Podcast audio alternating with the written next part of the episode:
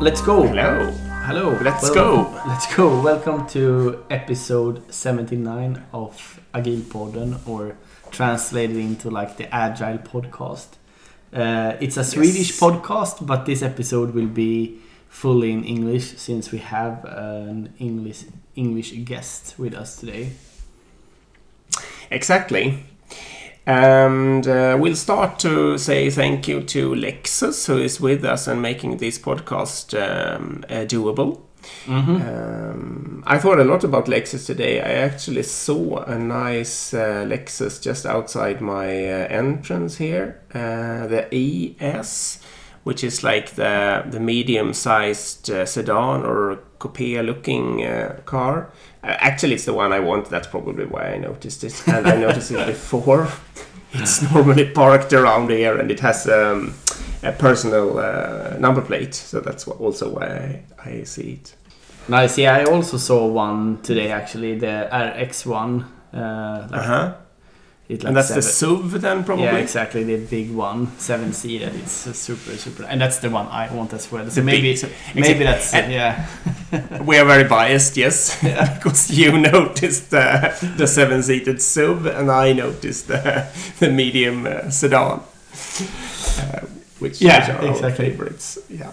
Yeah, but uh, sure. Uh, big thank you to Lexus, and we should also say that uh, please, uh, I mean, keep your um, ears out during the episode. We will ask Mhm. questions around uh, both the connection, of course, between lean and agile, but also how how um, Jeff added the continuous learning into Scrum. And we also want to say a big thank you to Informator, uh, who is also making this pod uh, possible. And uh, it's an, a Swedish um, education company, so if you're in the Nordics, you should definitely go into agilpodden.se and click on the Informator logotype, and you will find an excellent um, uh, courses uh, and it to choose from. Please write Agilpodden if you uh, sign up for something. And also, um, in these times, I want to mention that you can definitely attend many of the courses online, uh, so you do not have to be uh, in the in the premises to, to take the courses. Yeah, thank you, Informator. Uh, because we haven't we haven't announced yet, but today's guest today's guest is a true true legend within the agile community. He is the founder or co-founder of Scrum, and he is also the co-founder or one of the participants that wrote the Agile Manifesto. Um, so, welcome, Jeff. Please uh, introduce yourself. Like, who are you, and what is your background? Okay, I'm Jeff Sutherland. I'm the. Uh, uh, I started Scrum in 1993, and uh, in 1995 got together with Ken Schwaber, and um, we wrote the first paper on Scrum and started uh, rolling it out into the industry. Uh, we were, we were both at the Agile Manifesto meeting in 2001, so we're two of the signatories of the Agile Manifesto. Uh, so you asked me how that all happened. If I go back to the beginning, um, I, I was born uh, uh, here. I'm in near Boston. I was born near Boston and uh, grew up here. Uh, but when I went off to school, I went to West Point, the U.S. Military Academy, and that's where the first uh, important stuff for Scrum started to happen because um, as soon as I got there, I joined a, uh, a gymnastics team, and for years I worked out under Olympic trainers. The, the, the Olympic coach was our coach, and the uh, people, the assistant trainers, were all members of the Olympic team. And so what I learned is, uh, in that kind of training, you come in every day for many hours every day. Uh, I was on the parallel bars. You get up on the bars, you do your exercise, and then the Olympic coach says, It's not quite right, do it again. And you just keep doing that, and every once in a while, the Olympic coach will get up and execute a perfect form to show you why why your thing is broken. and that went Yeah. on for years. I never got up on the bars and ever did it right. Okay. And that is the Olympic way. There is never ending process improvement. and every day you're coming in trying to just take it up a notch a little better. And so that's the way Scrum is. Every day you come into that daily meeting, you want to take the team up a notch. Uh, the last year I was there, I, I was uh, training, what they called training officer for Company L2. And Company L2 was one of the worst companies in the Corps of Cadets. They were, they were known as the Loose Deuce because of their sloppy behavior and bad performance and they had been the loose deuce for a hundred years. So the, this culture of mediocrity was really embedded. And one of my job, yeah, so one of my problems was to try to get them marching better on the parade field because we had these formal parades multiple times a week. So uh, everything I tried didn't work. I tried all the typical management things, you know, make them march over time, tell them they're bad cadets, all those kind of things had no effect whatsoever. so I started putting color coded notes on the wall, uh, uh, on the bulletin board, where as they would come back from the parade, everybody would have to go by this bulletin board and they would see uh, a priority list of things that we were we lost points for in this parade. You know, Charlie stuck his sword in the dirt in the middle of the parade. We lost five points for that. The company commander wasn't didn't execute his command precisely at the right time. We got docked 10 points for that. So all prioritized. To everyone's amazement, within three months, L2, the Loose Deuce, became the best marching company in the Corps of Cadets. And our, and our most famous general, MacArthur, died about that time, and they were selected to march behind General MacArthur's casket and bury him.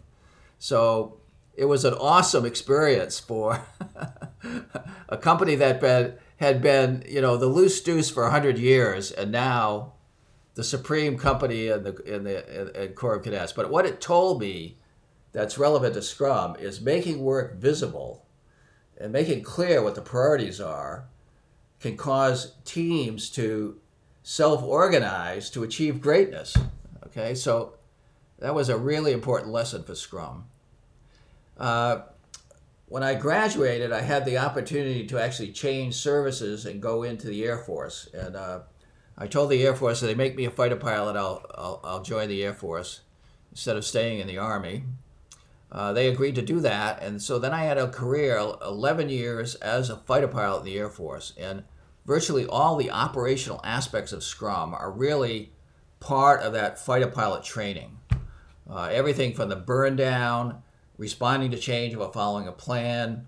Uh, uh, John Boyd, the world's greatest fighter pilot, his his training style uh, was embedded in muscle memory in fighter pilots, and uh, he had what was called the OODA loop, uh, which uh, is now the the the strategy for the U.S. Marines, and basically he said the way that you when as soon as you engage in combat uh, you're going to meet resistance. And part of the engagement is to flush out what the problem is. And, and, and as soon as you see uh, the opponent start to maneuver, then you reorient yourself. You observe, you reorient, you decide to come in at a completely different angle to try to disrupt uh, the opponent. And if you can observe, orient, decide fa- uh, faster than the opponent can do that. You get inside their OODA loop, then you win 100% of the time. And he he won every, both in training and in combat, he won 100% of his aerial combat. He was called he and he would do it in 40 seconds. He it was called 40 second Boyd. So this uh, this strategy of working is what we train our product owners in now. Okay, you need to observe the market. You're trying to get something done. As soon as you act, you're going to get resistance from the competition.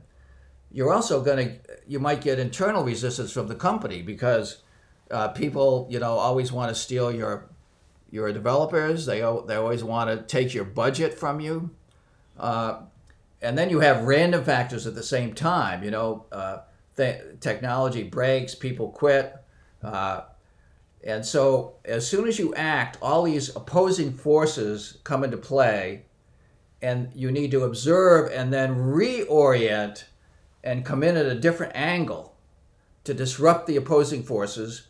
They will try to move to counter you, but if you execute the next OODA loop before the opposing forces can move into position, you confuse and disorient them, and you win, right?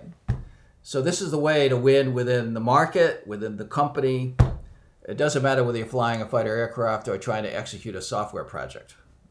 So uh, all of this is was fundamental training in the Air Force. It's all embedded in Scrum. The from yeah from there. Uh, my last tour at, with the Air Force, uh, they had sent me back to school to become a professor of mathematics at the Air Force Academy. And uh, I had been working on a doctoral degree uh, in medicine. I started actually at Stanford, then I worked on it while I was a professor at the Academy.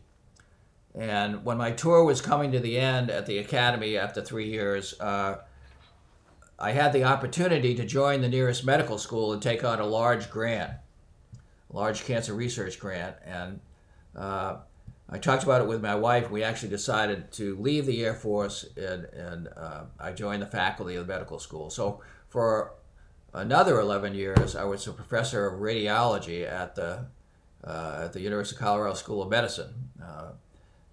My grant was research on the human cell. How does a human cell become a cancer cell?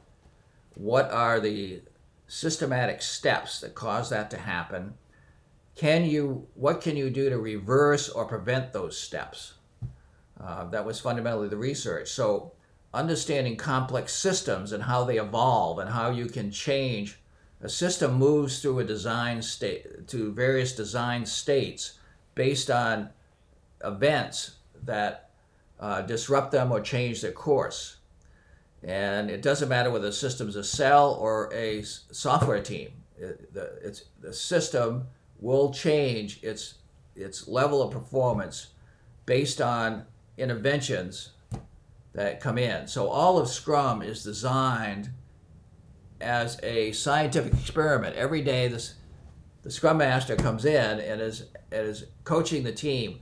What can we do today that will take our performance up to the next level? and uh, and if uh, interventions are tried, if they work, you keep them. If they don't work, you back them out.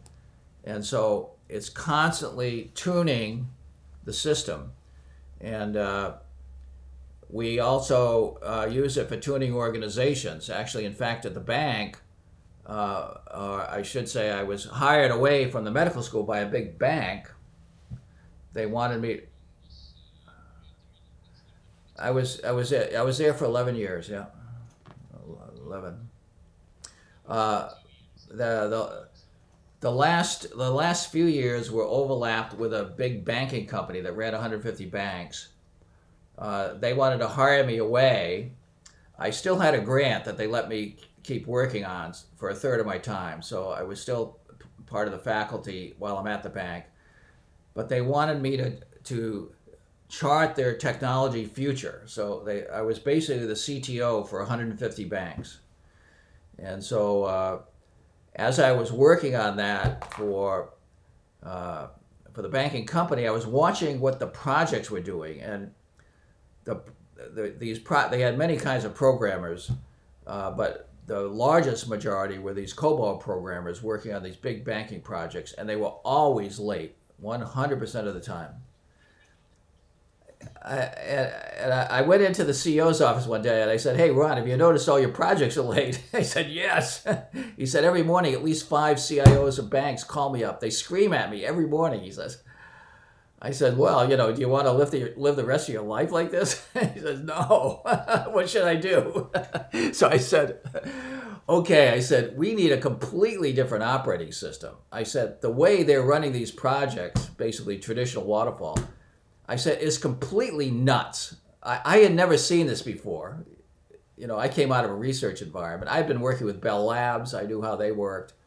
And the teams that I worked, I worked with the guys that invented the C language, the guys that invented Unix, and they always work with small teams, uh, very agile, you know, very fast moving.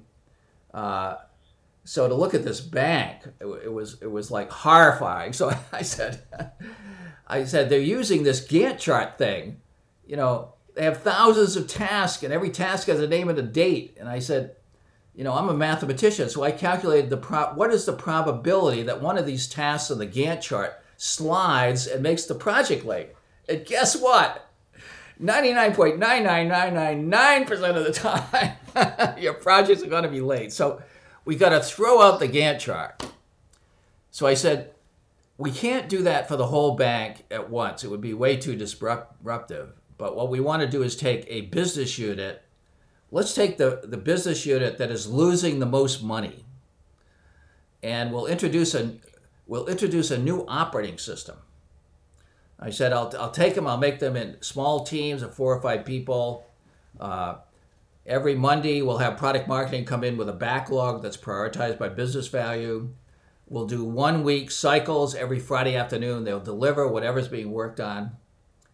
And uh, instead of the instead of the Gantt chart, I'll give them a burn down chart. So just like a fighter pilot, they can come down, they can see where they are on the glide path, and they can land that land that sprint uh, right at the end of the runway. So he said, uh, the CEO says to me, "Well, he says that's going to be a huge headache. You know, it's not going to be fun. Like what you're doing now is a lot of fun." I said, "Look, the bank needs to be fixed." So he says, "Okay, you got it." I said, "I need everybody: sales, marketing, support, installation, everyone." And it took a few weeks for them to be able to nail it. I said, okay, we're going to start off, and then Friday afternoon, if it's software, it's deployed at 150 banks. And uh, so we're going to have to practice doing that. And I, I, said, I know new fighter pilots, they come in, they come in too high, and they have to come around and practice over and over again until they can nail it. So that's what we're going to do. It took us six weeks to get it right. Once that happened, things really started to get fixed. Within six months, it was the most profitable unit in the bank. So that, that was the first implementation of what today we call Scrum at Scale. And that was in 1983. From there, I was pulled into the banking companies started buying other companies. They would send me into other companies to run engineering there. uh, from the banking companies, I was pulled into technology companies, object database companies, software tooling companies, always experimenting on how to get these small teams working better. And it was in 1993 when I was actually the president of an object database company, and the CEO of a company called Easel called me up and said, "Hey, we we just acquired a German Smalltalk company." And we want to use their technology to build a whole suite of new products that are going to replace our old product line products that are going to be used as tools to build large software applications and uh, and the CEO said, You're the only guy we can find that has actually done this multiple times, done these tra- technology transformations. And if you come in, we'll give you whatever you want. You know, you'll be like the chief engineer at Toyota. You take a team of our best people. Uh, you can pull anything you want with a company. The whole senior management team will support it. This is the future of our company. We're betting the future on this. So I came in, and as we, the Germans already had a prototype of some of the tooling, and as we started working on that, we said, hey, you know, for people to use these toolings to build systems, we need a way of working that's small teams, very agile, delivering in small increments, all these things that we that we know is agile today. So let's develop a process that makes that happen. This is 1993, 1993. So I'd gone through, I've been CEO or CTO or VP of engineering of 11 different companies. So by 1993, I had gone to through four or five of them, uh, experimenting all the time.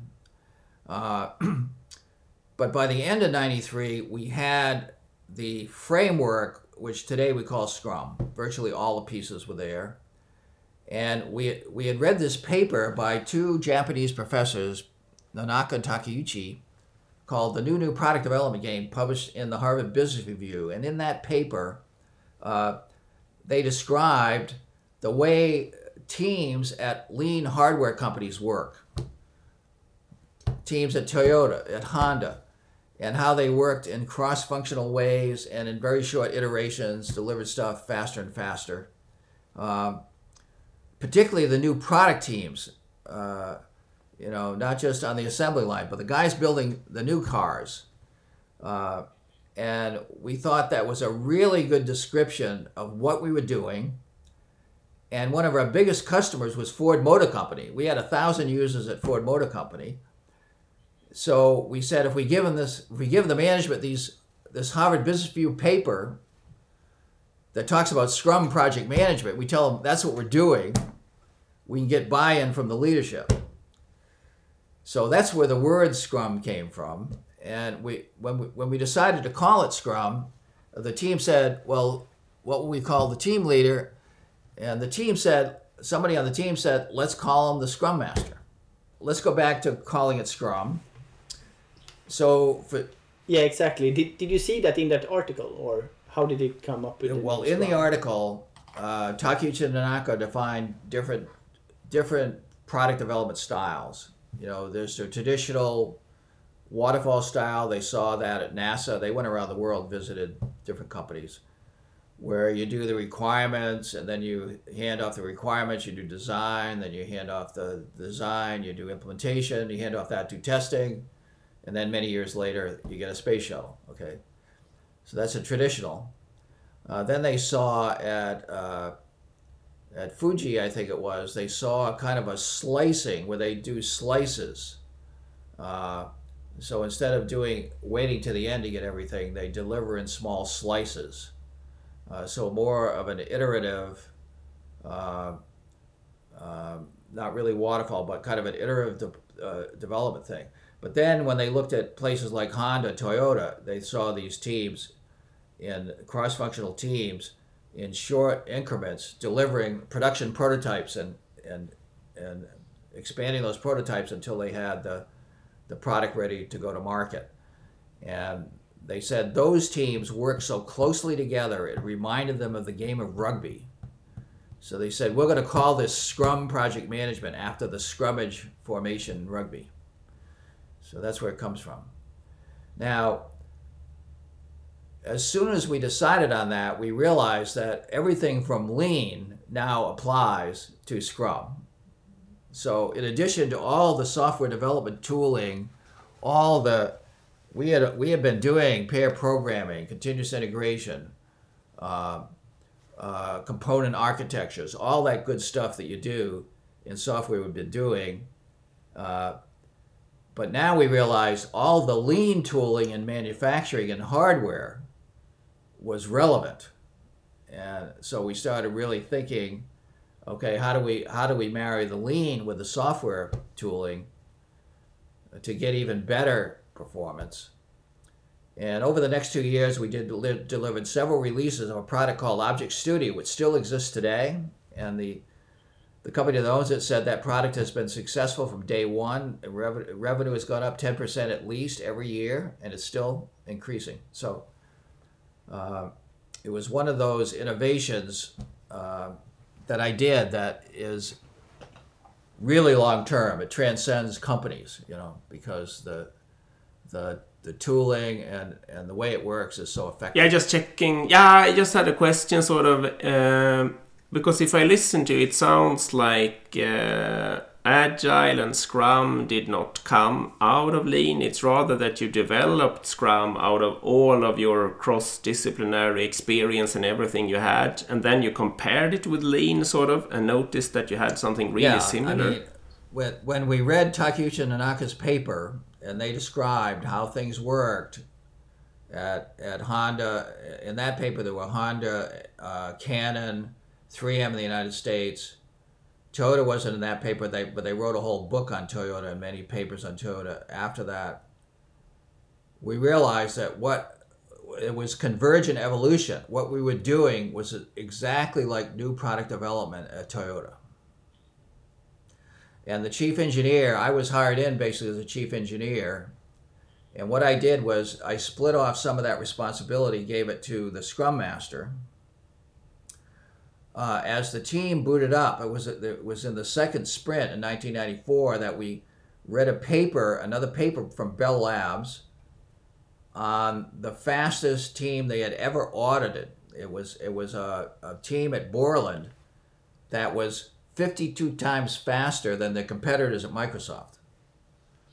So the eight, these eight people at Borland were worth 416 Microsoft developers, and their code was much higher quality. Uh, so when we read that paper, we tried to figure out what they were doing different than we were, and we real, we realized that the, the big significant difference was a daily meeting. So we started implementing the daily meeting, and it didn't work right away. Just having a daily meeting by itself doesn't work. But as we as we thought about rugby teams and how they worked and, and the way they collaborated and the way they focused and, the way they crushed impediments, we did a lot of talking on the team. We need to get our team dynamic in the daily meeting. Just like a scrum in rugby, when you're, you know, you're crashing in the competition and, and you're, you know, you're taking no prisoners. You're busting through uh, impediments. Everybody's got their arms locked. As soon as we got that dynamic, within one sprint, the team's production increased 500%. And it is, we, we, as soon as that happened, I realized I was holding the backlog at that time. I couldn't possibly generate enough backlog. So I immediately went to the senior VP of marketing and I said, I need your best guy out of product marketing.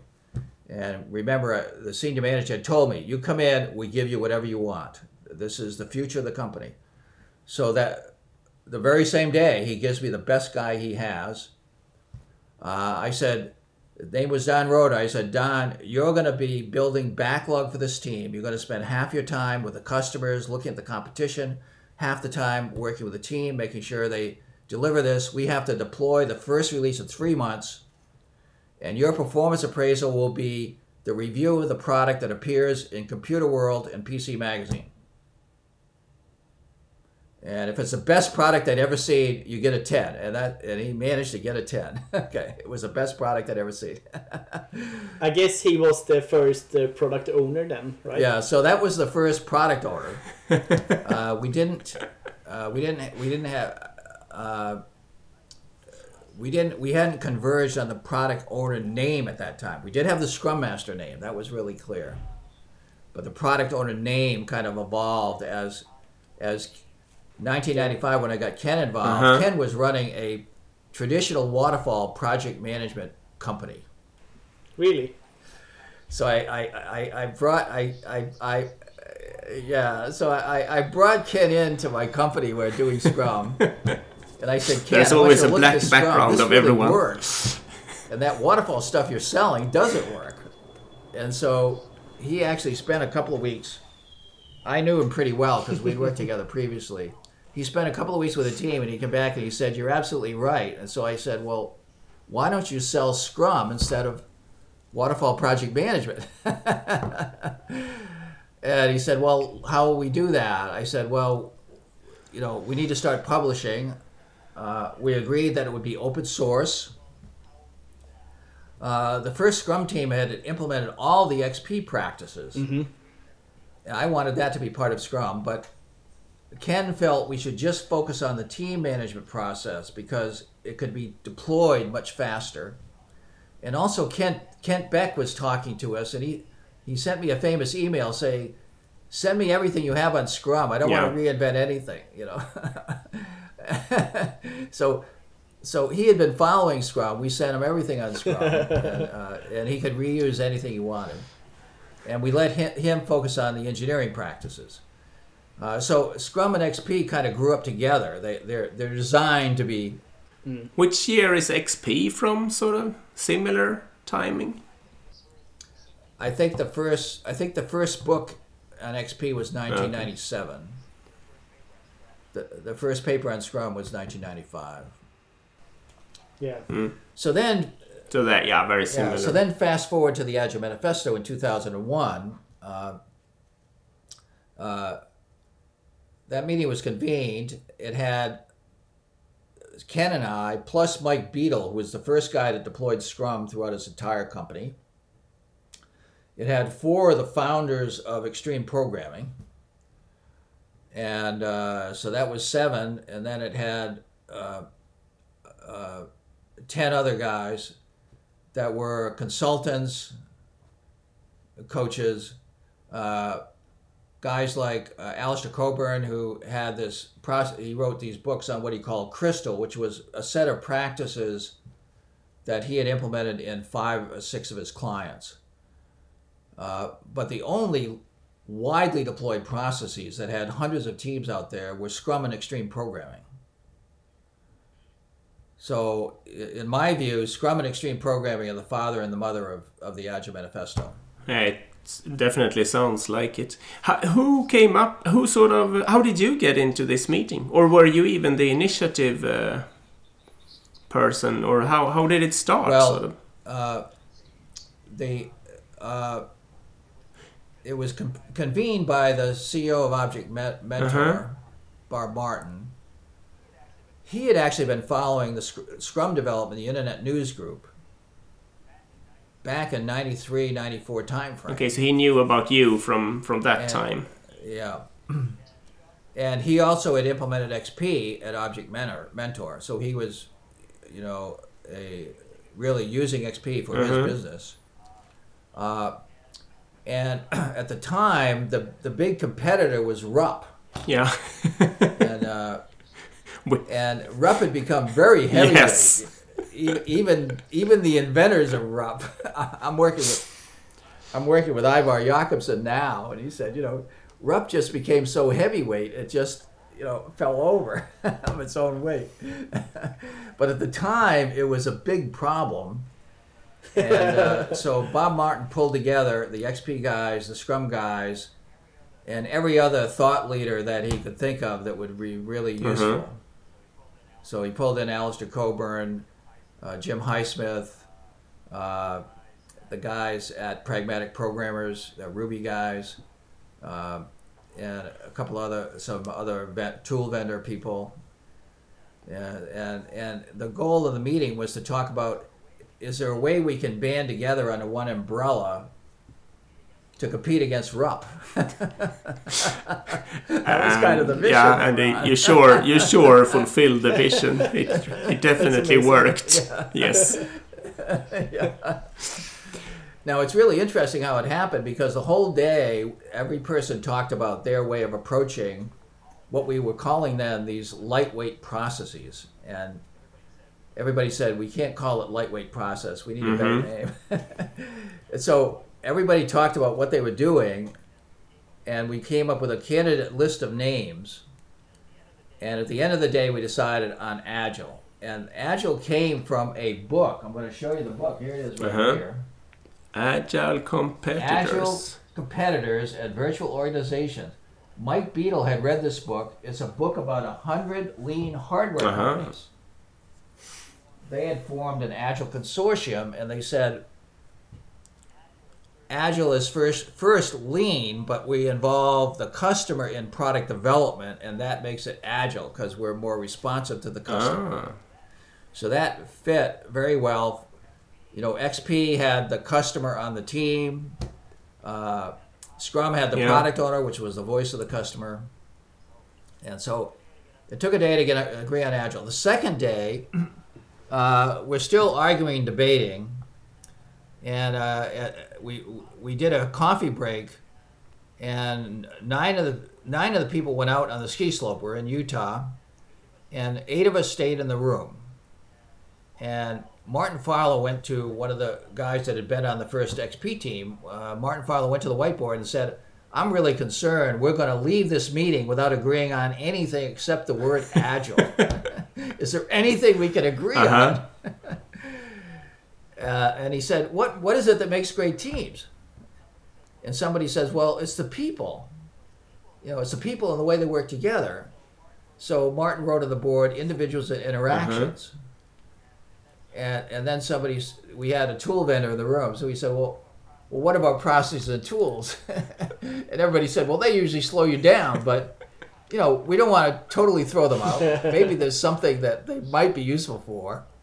So Martin wrote, wrote we value individuals and interactions over processes. Okay, and then was the first value uh, documented. Then- yeah. Yeah. And then Ron Jeffries said, and we value working software over documentation. Cool. And then that led, that led into a longer discussion uh, on how to involve the pro- customer in the product development because that's what agile hardware guys call Uh-huh. agile. And that came out, we value customer collaboration over contract negotiation. And then one of the XP guys says, and responding to change over following a Uh-huh. plan. That took less than 15 minutes. It was on the whiteboard. Coffee break was over. The other nine guys came in. Everybody stood and looked at the board. It was like totally silent. Wow. what a story. It was one of those pregnant moments. Uh-huh. And Ward Cunningham said, "That's awesome," and and nobody changed a word. I mean, it was it was written in less than 15 minutes by eight guys, unedited. Nobody changed a word. And if you talk to the group now, they say it's like we wrote a note, we put it in a bottle, and everybody in the world read Yeah. it, even you guys. in Yeah, yeah, yeah, yeah, yeah. It's very known. It's hanging in the offices, in my offices, in many places actually. So that's the that's the origins of Scrum, XP, and the Agile. And uh, a, co- a coffee break and some pure inspiration. Yeah. Eric, go. Yeah, I mean, what was the expected out? The, the expected outcome of that meeting was kind of to create something that can compete with RUP. Then was that the yeah, something that we could all talk about together. Okay, even though we're doing doing different practices, we're gonna we're running under a common umbrella. Uh, let's call it agile. Uh, let's write. You know, we're the Agile Manifesto is a set of values, so let's let's run under the banner of these values. And uh, and one of the problems to this day is that there's still a lot of people that haven't implemented particularly value number two, working product, in short imp- implementations. So uh, we should talk about that. What? No, I just wanted to ask. Uh, as I remember, I think Ari was saying uh, there was a lot of discussion on email afterwards around the principles. Do you remember that as well? We did, yeah. The principles were actually developed. You know, the the coffee break was in the morning, and then after lunch, when we agreed that the manifesto would be what with a banner we would run under. Uh, people said, "Why don't we develop some principles behind that to give it a little more detail, so people will have a better understanding?" So those principles were all developed uh, in the afternoon in Utah, and out of the meeting, uh, several of the people agreed to start writing papers on it. And so that, then there was a lot of obviously dialogue through email coming out of there and writing. Mhm. Um, I know Martin Fowler, uh, Jim Highsmith in particular, I think were writing papers, and, and the rest of us all did what we could. Yeah, exactly. Um, we were talking also about like we can talk a little bit maybe about the misconceptions of Scrum or what is the worst implementations of Scrum or like these kind of things you have seen over the years. So, if you look at the data from the Standish Group, which has 50,000 project sets, each set has 8 to 25 projects. So, it's four or 500,000 projects. You split them into Agile versus Waterfall, you'll see that the success rate of Agile is about twice Waterfall, but the failure rate is about this is is 58%. About 50% of agile teams are late over budget with unhappy customers, and 8% don't deliver anything. So this is the biggest problem in the world of agile is we have all this agile in name only out there. People say they're agile, but they can't deliver. Uh, So my focus on that has been in the training. In our training, we bring in the lean principles, which to Scrum have always been fundamental. And over the last uh, more than 10 years, I've worked with the Scrum Patterns movement, started by two of the founders of the Software Patterns movement. Uh, develop a book which we published last October on Scrum patterns. And the patterns I focused on myself were the patterns that make teams hyper productive. How do you get really high performing teams? And there are eight or, eight or ten of those patterns. And we teach those patterns in our classes. So it's Scrum plus Lean plus the patterns. And today, most companies are have many Scrum teams, so scaling is an issue.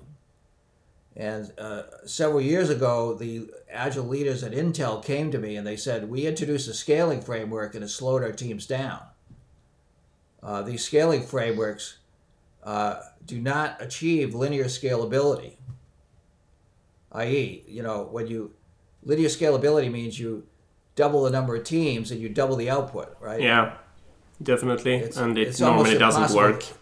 It's really not possible in hardware. You can't double the processors on your computer. You can get close to double the the performance, but not quite. So there's always loss because of communication overhead. Uh, so they the, the Intel guys said these scaling frameworks have too much communication overhead. Therefore, the loss as you add teams, uh, in many cases, is significant. So they said, Jeff, you've written several papers showing how to do this right, how to get how to double the output if you double teams. You need to write down how to do this so everybody can do it. And that led to the development of Scrum at Scale, the Scrum at Scale guide. And so this is part of the package that we're te- teaching in Scrum. It's Scrum plus Lean plus the patterns plus Scrum at Scale that allows you to get you know, our book is uh, called Twice the Work in Half the Time, right? Scrum, the art of getting twice the work in half the time. How do you do that at scale?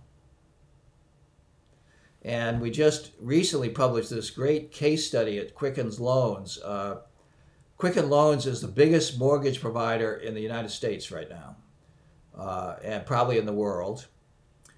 And they implemented SAFe with 17,000 people, 26 release trains and they actually have very good data showing that the uh, the the cycle time was cut in half. So they doubled production with SAFe. It's the only SAFe implementation I've ever seen that, that has done that at scale. But but but but the leader the leader of the of the of the release train that does the front end of the Quicken Loan system came to my trainer training for Scrum at Scale, and he went back and implemented Scrum at Scale on top of SAFe. And his release his release team gets 340% more production oh than yeah. the sa- other SAFe release trades.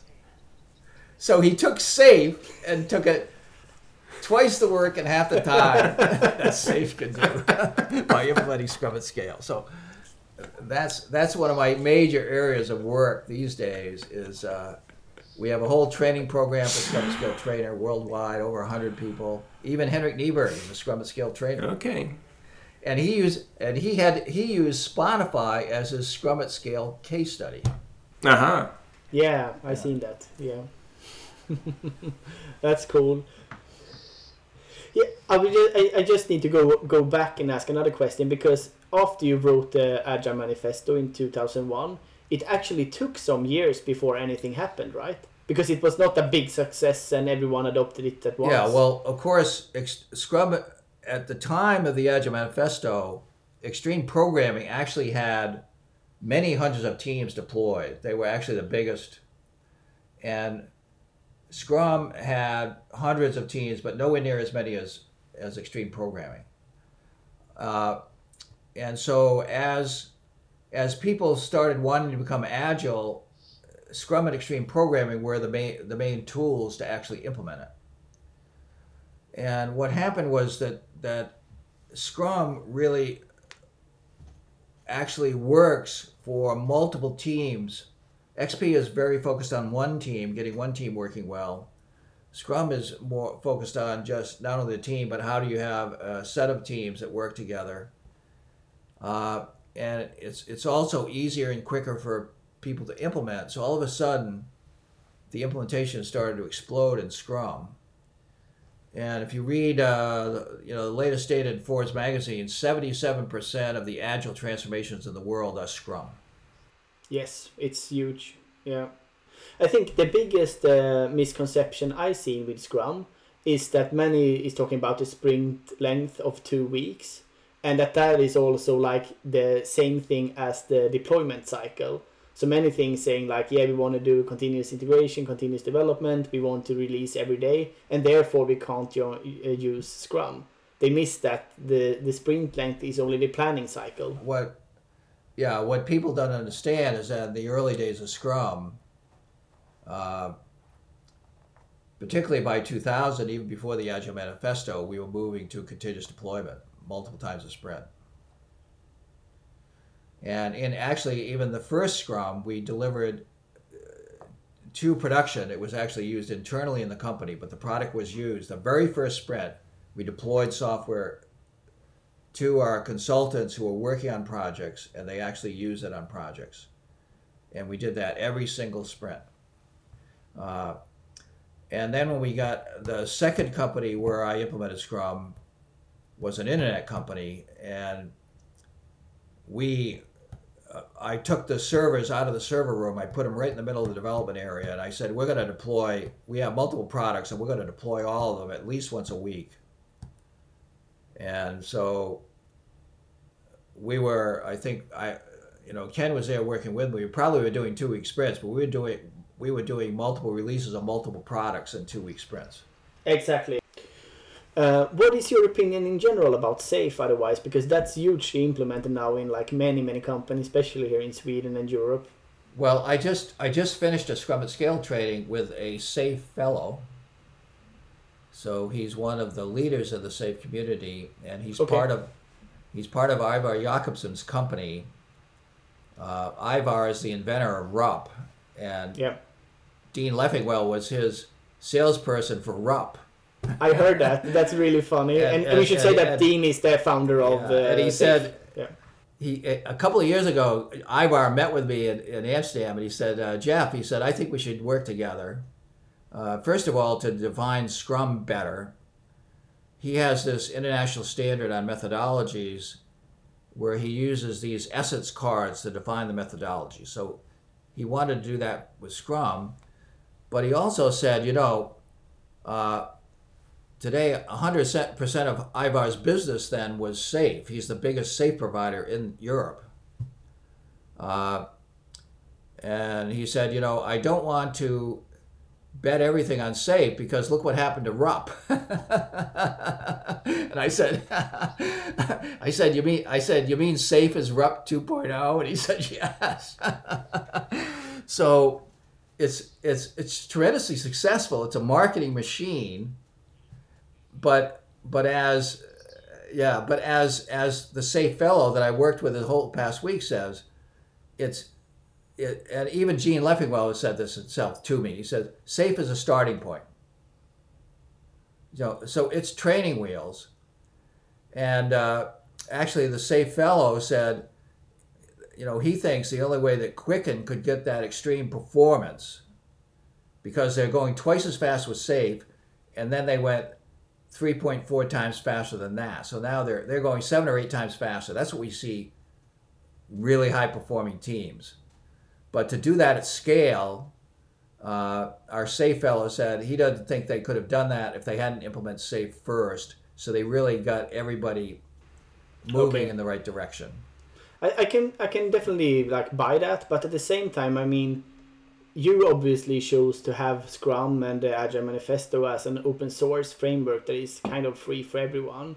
Like the SAFe is kind of built up that you need to be licensed and you should like renew that every year and you have to pay for it and it's super expensive. So it's like total different Right. So, mindsets. so what we did at Scrum at Scale is the same thing we did with the Scrum Guide. It's released under the Creative Commons license. Anybody can use it. Yeah. Um, so same model.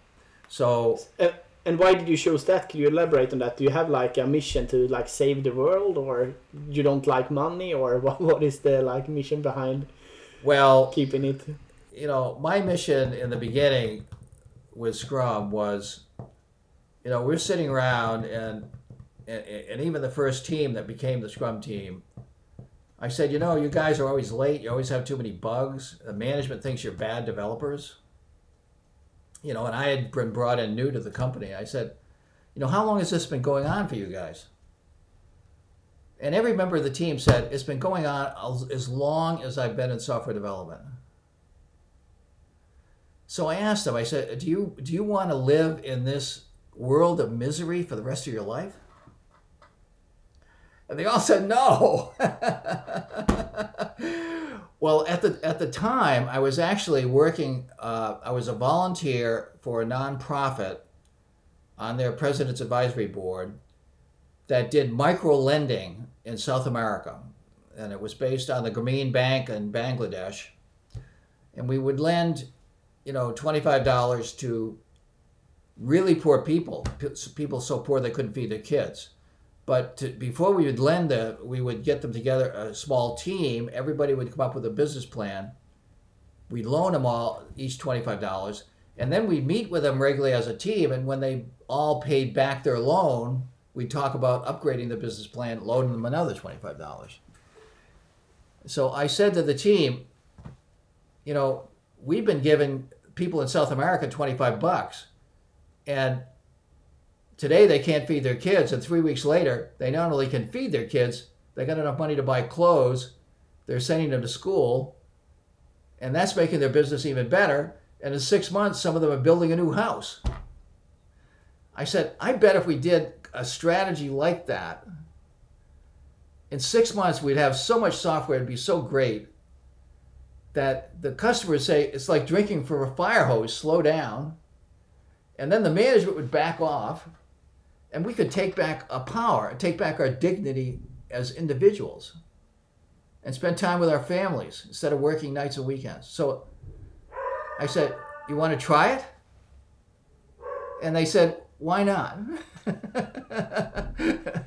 so Scrum was started to save the developers, but also you know, I said if we can, uh, we actually had the leading productivity company in the world in benchmarking as we're creating this, and uh, because I've been in many technology technology innovations, many startups, I said it has to be ten times better, or it won't win in the market. So only when it was ten times faster was it ready to go, and I said, if we can cut the cost of every product by ninety percent you know, there's poor people in South America who can't even afford sneakers. They'll they'll have sneakers. They'll have food. Then, then if they have a similar kind of process, they can start building them, their families, their economies. So, in a sense, it is a save the world model, and it, it is it is working. It is Yeah. working. Yeah, that's amazing. That's really, Yeah, really. really, really cool. Uh, I have another question just on top of mine, so I will just shoot it. Like, if you can decide like the perfect sprint length, because that is like, should you do one week sprints or two week sprints or Yeah. four week sprints? Now I want to Well, have the like yeah. final answer. Well, first of all, First Yeah. of all, everything in Scrum is based on data. Remember, I have a, a- basically a research background. Uh, and if you look at the data on sprint lengths, uh, the best paper I've seen was published in a track at a I, IEEE conference uh, that a track that I used to participate in regularly. And what it showed, the data showed that the shorter the sprint, the more got done. Uh, and it showed that, and this was on hundreds of teams in a company, and they did both computer Monte Carlo simulations, and they also had data on these hundreds of teams in a company. And both the simulation and the teams showed the shorter the sprint, the stories start getting smaller, they start to getting done faster, and so the total output increases. So the sprint should be as short as possible. At, Scrum Inc., we run one week sprints, and we try to get everybody to do one week sprints. The only company that we've been able to get totally one week sprints has been 3M. 3M does nothing but one week sprints. Everybody else is still saying, "Oh, we need we need two weeks," but let me give you an example, though. We were asked to go into one of the biggest hospitals in Boston and cut try to cut their surgery turnaround time. And so we went in there and then we did innovation sprints. I, I, I, I told the coaches we need to do something like Google has a book on uh, design sprints kind of thing where you do weekly sprints. Uh, I said it needs to be something like that. And so they set it up so that every surgery was a sprint. It has sprint planning, sprint review, and retrospective. And in less than two weeks, we cut the turnaround time in surgery in half the implications of that is it increased the number of surgeries by 20%. Well, in a hospital, on the average, 50% of revenue is surgery. So if you increase surgery by 20%, revenue goes up 10%. The revenue of this hospital is over $7 billion. So in two weeks of one to two hour sprints, we opened up a $700 million window of profit for the Wow. hospital. Okay. That's amazing. So, you know, short sprints can be really effective. Yeah, and to make you a little bit, to make you just a little bit happy, I could say that uh, I work mainly with three development teams, and every one of them is doing one week sprints. Do you know of any successful implementation in IT with the shorter sprints than one week? Well, I'm trying to think about that. I mean, I know, I know, in, in Henrik at Crisp has done a lot of experimenting at Crisp, uh, even with projects within Crisp where they do day-long sprints or maybe even hour-long sprints. And anytime they do that, they get a ton of things done. Uh, so I think the sprints should be, if you want maximum performance, the sprint should be no longer than a week, and you should experiment with shorter sprints. See if that makes it better.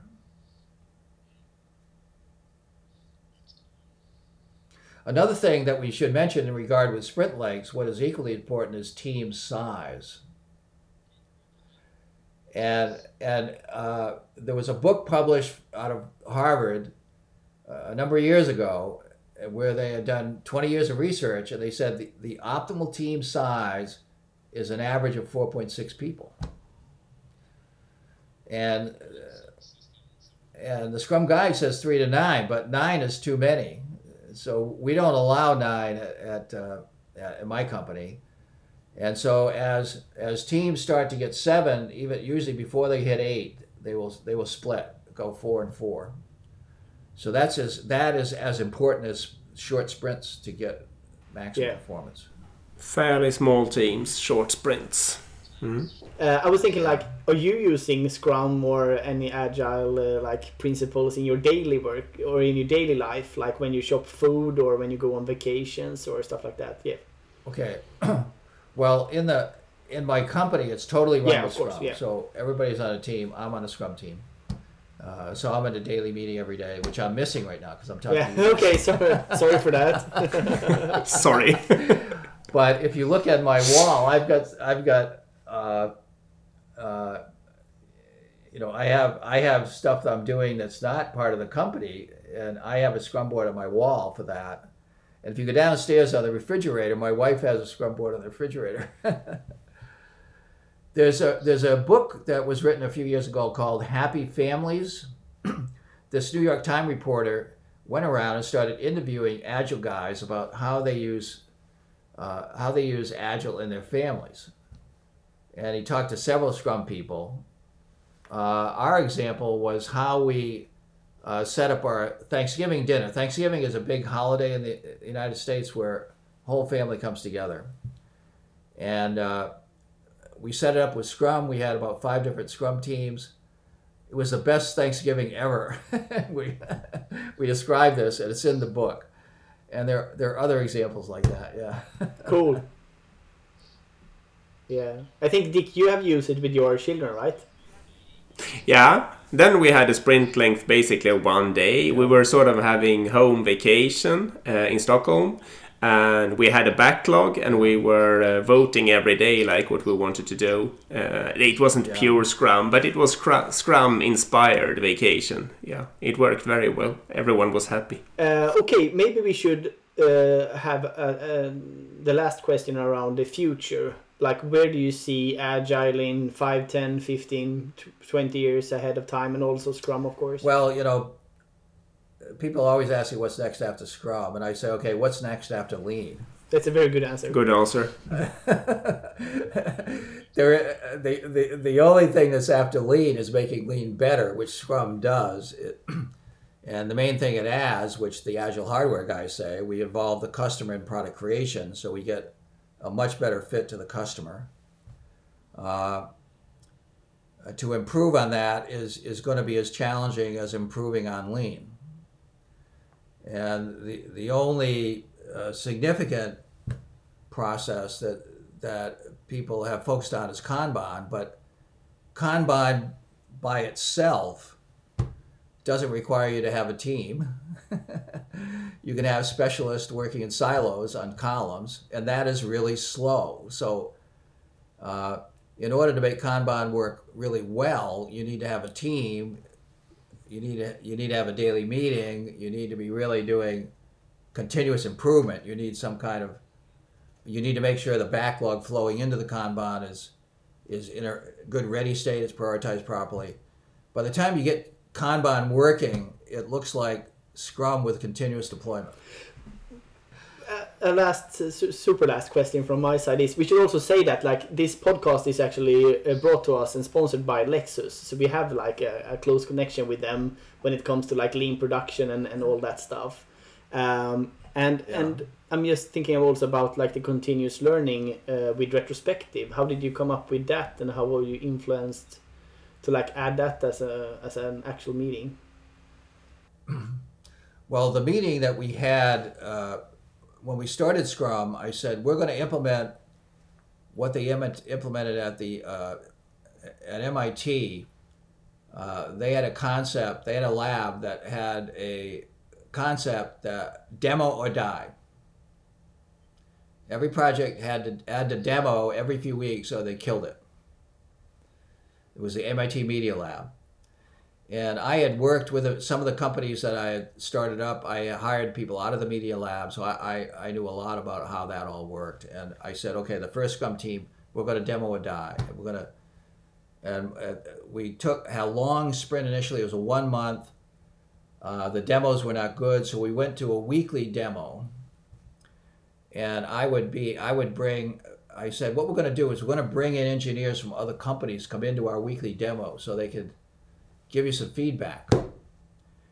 And I remember the first one we did with the engineers from other companies came in, the system crashed. It was a total failure. and the team was so embarrassed. I, I knew that the next next Friday it would work. So the next Friday, everything worked. But the other engineers have said, said haven't you taken a look at how Microsoft does this or Borland? The way you guys are implementing this user interface, you know, it really sucks. And at the end of the demo, then of course we're having a, a little retrospective. The team was like totally depressed. Some of them just put their head on the table, you know, like. and I said to I said to them, you know, you could be just another software team, but but to be great, you have to play with people better than you, right? If you're a tennis player, you want to play with people that can that can beat you. That's what makes you a great tennis player. So I said, you know, you need to decide uh, whether you want to play in the big leagues or you just want to be a, another, you know, typical software team. And they said, we'll do one more demo, they said.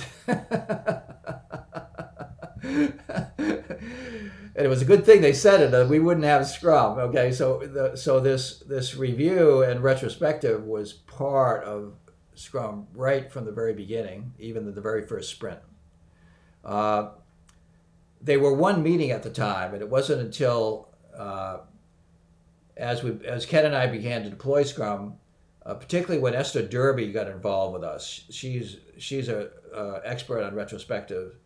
She argued that the meeting should be split in two because they're really a different focus. In the review, you really want stakeholders there. In the retrospective, you want it more private. And so it was split. And I think that occurred after the Okay. Agile Manifesto meeting, uh, a year or so later. Cool. Mhm. I mean, we can go on Cool. forever, but I think we could. We, we should spare you some time. Yeah. We have been talking for two hours, so um, I think we. Yeah. Yeah. Yeah. The only thing I would say, uh, Go. the only thing I would say in, in closing, uh, you know, what's the future for Scrum? Well, in a few years, Yeah. Elon's going to be on Mars, right? So we're going to Yeah, have to have true. Scrum trading on Mars, and I'm not. I'm not planning. I'm. It's going to be remote about doing it, but I anticipate there will be Scrum trading on Mars. That's the future of Scrum. That sounds amazing. that sounds amazing. That's a great, great promise. Yeah, for sure. I like that. Um, yeah, I can just say like super thank you for uh, both attending this podcast, of course, and telling the story, but also big thank you for actually creating the Scrum and and, uh, and helping out with the Agile Yeah. Manifesto, and also like you have the idea of keeping it as an open source, everyone can enjoy it. It's really helped me in my career and also helped like the companies I've been working Yeah. for. Yeah, Me too. so a big thanks. Well, I really appreciate you talking to you. I've, I've spent a lot of time in Stockholm with, Nie- with Henrik Kniberg, and I love working with the Stockholm guys. And I think uh, Spotify has been a great example to the world of, of a Yeah. really great agile implementation. And so I thank Cool. you guys for what you And uh, just before before we we can we could like end this now, but I will give you some technical recommendation on how you should send me the file as well. So uh, Okay, yeah. Let me let me yeah, work but we on can that. just say Make like sure bye bye to the listeners in the podcast uh, episode. Thanks for listening. Thanks, Jeff. Thanks, everyone.